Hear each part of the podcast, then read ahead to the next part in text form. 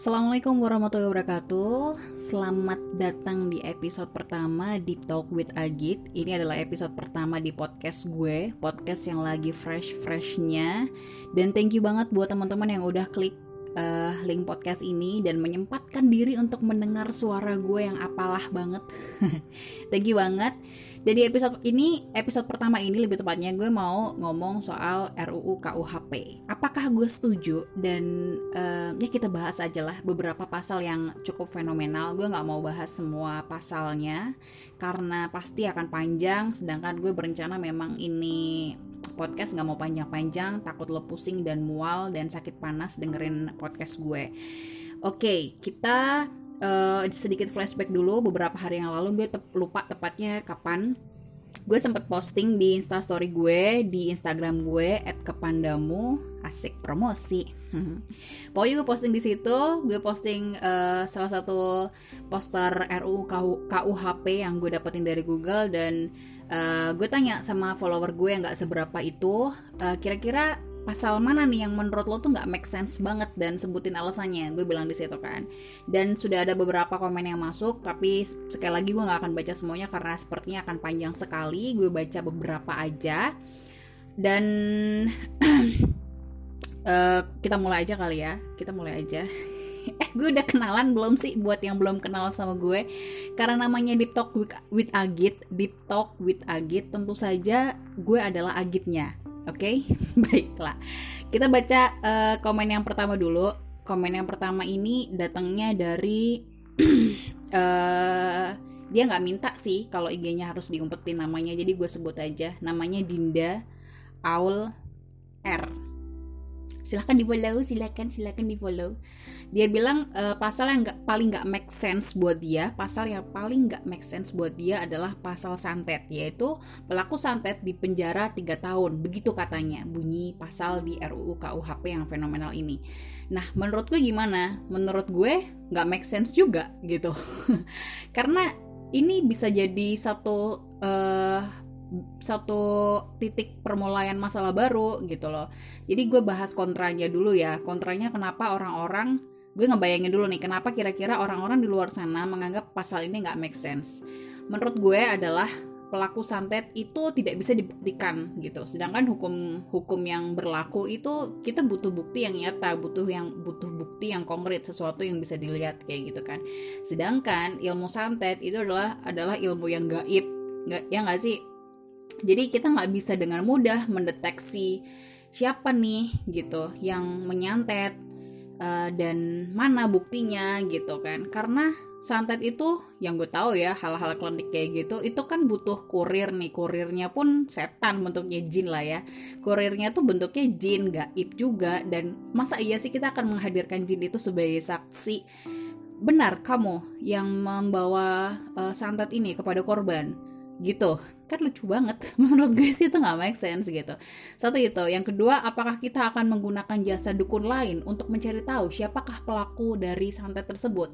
Kayaknya itu juga gak make sense, karena itu berarti hanya beberapa orang saja yang bisa diandalkan untuk membuktikan kasus itu. Misal nih ya, kayak satu dukun membuktikan bahwa memang benar A pelakunya, tapi dukun lain mungkin beda pendapat bahwa bukan A pelakunya tapi B, dan itu akan jadi sumber masalah baru. Kira-kira pikiran gue secara simpel sih kayak gitu. Itu yang kontra. Tapi kalau yang pro ya mungkin sesuatu alasan yang bisa dijadikan dasar, kayak misalnya pernah ngalamin persantetan itu dan mungkin lebih tahu kali ya, lebih tahu soal ilmu gaib, dan mungkin berada di lingkungan yang memang kebiasaan santet menyantet itu adalah sebuah tradisi dan salah satu cara untuk menyingkirkan sesuatu yang tidak disukai. Kita nggak pernah tahu ya, wallahu a'lam. Itu yang pertama. Yang kedua datang dari satu pengguna Instagram juga, tapi nggak mau disebutin namanya. Dia bilang bahwa pasal yang paling nggak make sense adalah suami perkosa istri sendiri di penjara 12 tahun. Oke, jadi menurut dia jawaban simpelnya, jawaban dagelan dia adalah masa sih suami perkosa istri sendiri di penjara 12 tahun gitu. Terus gimana? Suami harus perkosa orang lain gitu. Tapi di sini dia menjelaskan bahwa sebenarnya almost semua dari RUU itu rada mengganggu gitu. Salah satunya adalah masalah itu tadi. Masa iya sih urusan kayak gitu kok diatur, kecuali belum sah suami istri atau kekerasan dalam rumah tangga yang mungkin di dalamnya juga ada kekerasan dalam hubungan intim. Mungkin kalau maksudnya itu masih masuk akal. Cuman ini kan masalahnya masih ambigu. Itu yang dia bilang ya. Suami perkosa istri sendiri kok dipenjara. Maksudnya gimana? Gimana penjelasannya? Nah, selain itu juga masalah wanita bekerja pulang malam dianggap gelandangan terus didenda. Kalau bidan, dokter, tenaga medis, SPG mall, SPG konter, dan masih banyak lagi profesi yang mengharuskan kerja malam hari, apa dianggap gelandangan juga? Kecuali dijelaskan kerja seperti itu tuh kerja yang seperti apa yang bisa dianggap gelandangan. Gitu katanya. Oke, gue kontra atau pro dari pasal yang fenomenal ini sih kayaknya gue bingung, gue gak bisa jawab ya. Tapi gue ngebayangin yang kontra itu adalah orang-orang yang memahami konsep dari sebuah pernikahan dan kewajibannya. Kayak yang kita tahu ya, kalau orang nikah ya pasti bersetubuh dong, berhubungan intim. Dan kewajiban seorang istri itu melayani suaminya, dan suami punya hak untuk mendapatkan itu. Nah, gue pikir pemerkosaan terjadi apabila ada hubungan yang salah dalam suami istri itu. Misalnya kayak lo lagi nggak rukun sama laki lo, atau laki lo lagi nggak rukun sama lo, atau siapapun itulah. Intinya pokoknya kalian lagi nggak rukun, hubungan suami istri itu lagi nggak bagus gitu ya. Terus ada kebutuhan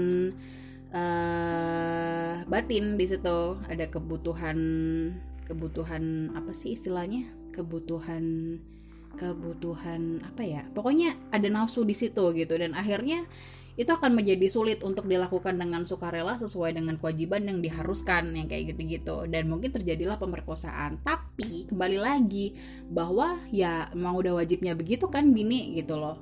Makanya gue setuju sama teman gue yang posting ini bahwa pasal ini masih ambigu. Kalau kalau pemerkosaan di sini yang dimaksud itu adalah yang mengandung kekerasan secara fisik, gue pikir itu sudah ada pasalnya, karena masuknya pasti ya KDRT, pasal KDRT gitu kan. Jadi separah apa sih atau sekeras apa sih masalah pemerkosaan antara suami ke istrinya itu sampai harus dibikin pasal ini, atau pasal itu mengatur pemerkosaan yang seperti apa dulu gitu. Jadi ini masih ambigu. Gue gak bisa ngebahas soal pro dan kontranya karena menurut gue ini pasalnya masih ambigu. Oke, terus kita bahas pasal lain yang cukup fenomenal. Nah ini dia nih. Ini gue lihat banyak banget ya yang mendemokan pasal ini.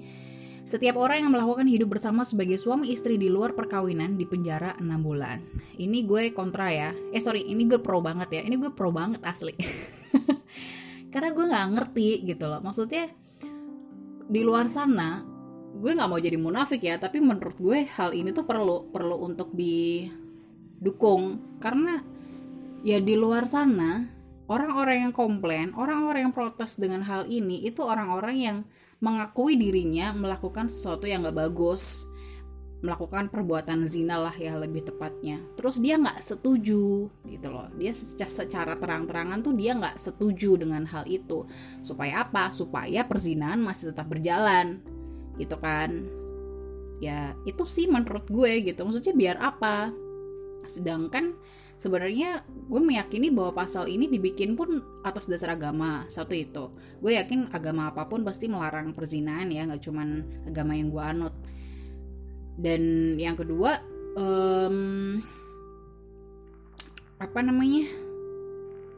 ngeblank nih gue nih, bentar. Dan ini tuh melindungi hubungan pernikahan gitu loh, ya gak sih? Bayangin deh, lo yang udah menikah, lo tuh gak bisa cuman dengan mengandalkan komitmen dan kepercayaan aja, karena harus ada undang-undang yang mengatur nih kalau ada perzinahan suami lo atau bini lo sama orang lain dalam artian selingkuh, itu diatur undang-undang gitu loh. Menurut gue sih gitu ya, maksudnya sesimpel itu aja gitu, bahwa kita semua tuh tahu di dalam lubuk hati kita yang paling dalam, kita sebenarnya tahu bahwa hubungan suami istri di luar nikah itu salah gitu. Tapi masih ada aja yang melakukan, dan masih ada aja yang menyalahkan pasal ini, gak make sense lah segala macem lah. Ayolah saudara-saudaraku ya. Kita lanjut lagi ke pasal selanjutnya yang gak make sense menurut kebanyakan orang dan menurut gue. Mana ya? Perkosa hewan di penjara 1 tahun paling lama. Ini make sense gak ya? Ini make sense sih menurut gue. Make sense, tapi apa ya? Yang bikin terdengar gak make sense atau yang bikin terlihat gak make sense adalah ini detail banget. Ini adalah salah satu pasal yang detail banget. Karena ini memang banyak terjadi sih. Ini memang banyak terjadi dan ngebikin kita jadi ngeh bahwa oh iya ternyata memang belum ada pasal yang mengatur itu gitu kan. Selama ini mungkin yang diberlakukan adalah hukum adat atau hal-hal semacam itu ya, kalau terjadi di beberapa daerah di Indonesia.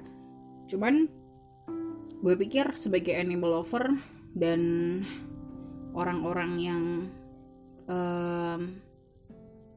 apa ya, gimana ya gue ngomongnya, pokoknya menurut gue ini make sense aja deh. Menurut gue ini make sense dan sepertinya di luar sana nggak terlalu banyak diperdebatkan ya, karena orang-orang cenderung mendebatkan sesuatu yang berimbas sama dirinya langsung ya. Kalau ini kan kayaknya berimbas, yang jadi korban kan hewannya bukan manusianya gitu kan. Mereka nggak mempermasalahkan ini ya, karena sekali lagi yang dipermasalahkan tuh seringnya yang berimbas ke manusia secara langsung. Terus oh ini kenakalan para bad boy dikenakan hukuman pidana. Ini kenakalan para bad boy itu mungkin kaitannya sama yang tadi ya, mirip-mirip kayak tadi ya, orang yang melakukan hidup bersama segala macam. Jadi ada kaitannya sama zina, gue pikir sama, gue nggak perlu bahas. Terus ayam nih, soal ayam. Ayam peliharaan masuk dan makan di kebun orang denda 10 juta. Bentar ada motor. Sorry ya kalau agak berisik, ini gue lagi ada di rumah. Dan lagi ada renovasi juga di rumah. Jadi mungkin akan terdengar suara-suara yang tidak masuk akal. Tidak masuk akal. Oke, ngomongin soal ayam masuk ke dalam pekarangan atau kebun orang terus makan di situ. Mungkin buat orang-orang yang tidak tinggal di perkampungan, yang tetangga-tetangganya memelihara ayam, nggak akan ngerti gitu loh. Apa sih problemnya begitu doang gitu kan? Cuman ini perlu juga sih diatur. Gue sih nggak tahu ya. Udah ada belum pasal di Indonesia yang mengatur tentang pohon? Jadi kan suka ada tuh orang hidup bertetanggaan, tetangganya punya kebon. Nah kebonnya punya kebon terus ada satu pohon yang gede, yang mana dahan pohonnya yang rimbun itu masuk ke wilayah si tetangganya dan akhirnya mengganggu, daunnya berjatuhan. Terus akhirnya kita harus repot-repot nyapu, padahal itu bukan pohon kita melainkan pohon tetangga. Dan si tetangga gak tahu diri, gak nebang kayak atau gimana kayak gak peka gitu loh. Dan gue gak tahu itu sudah ada pasalnya apa belum di negara kita. Cuman hal itu berhubungan dengan berkaitan dan serupa dengan pasal ayam ini. Kalau menurut gue ini make sense, meskipun terdengar gak make sense karena ini cukup detail. Intinya sih gini ya, dari semua pasal-pasal yang dibikin, gue memahami bahwa banyak di antara pasal-pasal itu gak diterima sama masyarakat itu karena negara kita itu butuh pasal-pasal yang lebih mendesak daripada RUU KUHP yang sekarang dibikin dan fenomenal ini. Misalnya mempertegas soal korupsi, mempertegas soal ya hal-hal yang berkaitan itulah, hal-hal yang berkaitan dengan kejahatan orang-orang yang ada di atas sana. Tapi dimudahkan gitu loh, mereka tuh kayak licin banget gitu, bebas dari hukum yang berlaku. Hukumnya ada tapi kayak mereka bisa licin banget gitu, bebas dari hukum pidana itu, padahal jelas-jelas kesalahannya apa. Nah, gue rasa hal-hal yang bikin orang gak setuju dan banyak protes, banyak demo itu bukan justru karena mereka merasa dirugikan dengan pasal-pasal ini, atau mereka merasa sebagai orang yang melakukan dan akhirnya diatur dalam pasal-pasal ini ya. Justru mungkin karena mereka merasa, atau kita merasa, negara butuh pasal-pasal dalam RUU KUHP yang lebih mendesak gitu loh. Ada hal yang lebih penting untuk diurusin daripada cuman ayam tetangga masuk pekarangan kita atau ayam kita masuk ke pekarangan tetangga terus didenda, terus hal-hal kayak pelaku santet, terus perempuan pulang malam di salah juga, ya kayak gitu-gitu. Kita tuh sebagai masyarakat merasa bahwa lagi dibecandain mungkin pada saat ini dengan munculnya RUU KUHP ini. Ya sebenarnya sih bener-bener aja gitu loh. Ada hal-hal positif di sini yang bisa diambil dan mungkin itu sangat membantu kehidupan manusia, kehidupan masyarakat di Indonesia ke depannya. Cuman sekali lagi, ini bukan hal-hal mendesak yang harus diurus. Ada pasal-pasal yang lebih mendesak yang harus ditetapkan, harus dibuat untuk memperbaiki Indonesia. Aku pikir gitu. Ya udahlah ya, enggak usah panjang-panjang. Cukup itu aja. Thank you banget sudah mendengarkan podcast edisi ini sampai akhir. Sudah hampir 16 menit. Ya, ini udah hampir 16 menit. Thank you so much. Semoga podcast ini tidak digunakan untuk memojokkan dan menjelekkan pihak manapun. Dan aku minta maaf banget, kalau di dalam podcast ini gue terdengar sok pinter atau ada salahnya atau apa. Karena sekali lagi Deep Talk ini gue bikin berdasarkan sudut pandang gue aja. Sesimpel itu aja sih, gitu. Dan daripada lo sibuk-sibuk ngambil negatifnya dan lo menjadi orang yang negatif, mending setelah lo dengerin podcast ini lo ambil sisi positifnya aja. Dan doakan aja daripada lo capek-capek demo ngotot segala macam dan yang sudah-sudah ternyata tidak didengar aspirasi lo, mending lo berdoa aja supaya Allah menggerakkan hati para pemimpin yang ada di atas sana supaya membangun Indonesia yang lebih baik. Gitu aja kali ya. Thank you so much. Jangan lupa follow podcast gue, podcast Deep Talk with Agit, untuk dengerin hal-hal yang penting tapi nggak penting dan penting tapi nggak penting-penting banget lainnya. Thank you buat yang pengen ngusulin mau bahas apa, bisa DM gue di Instagram gue di @kepandamu atau email gue di princessagit@gmail.com. Itu email lama ya, masih boba princess, masih zaman alay. Kalau sekarang sih udah nggak princess lagi gue. Gue udah bukan princess sekarang soalnya ya. Ya udah deh, thank you. Semoga bermanfaat sekali lagi jangan diambil negatifnya ya. Jadilah manusia yang pandai-pandai mengambil hikmah. Asik. Wassalamualaikum warahmatullahi wabarakatuh.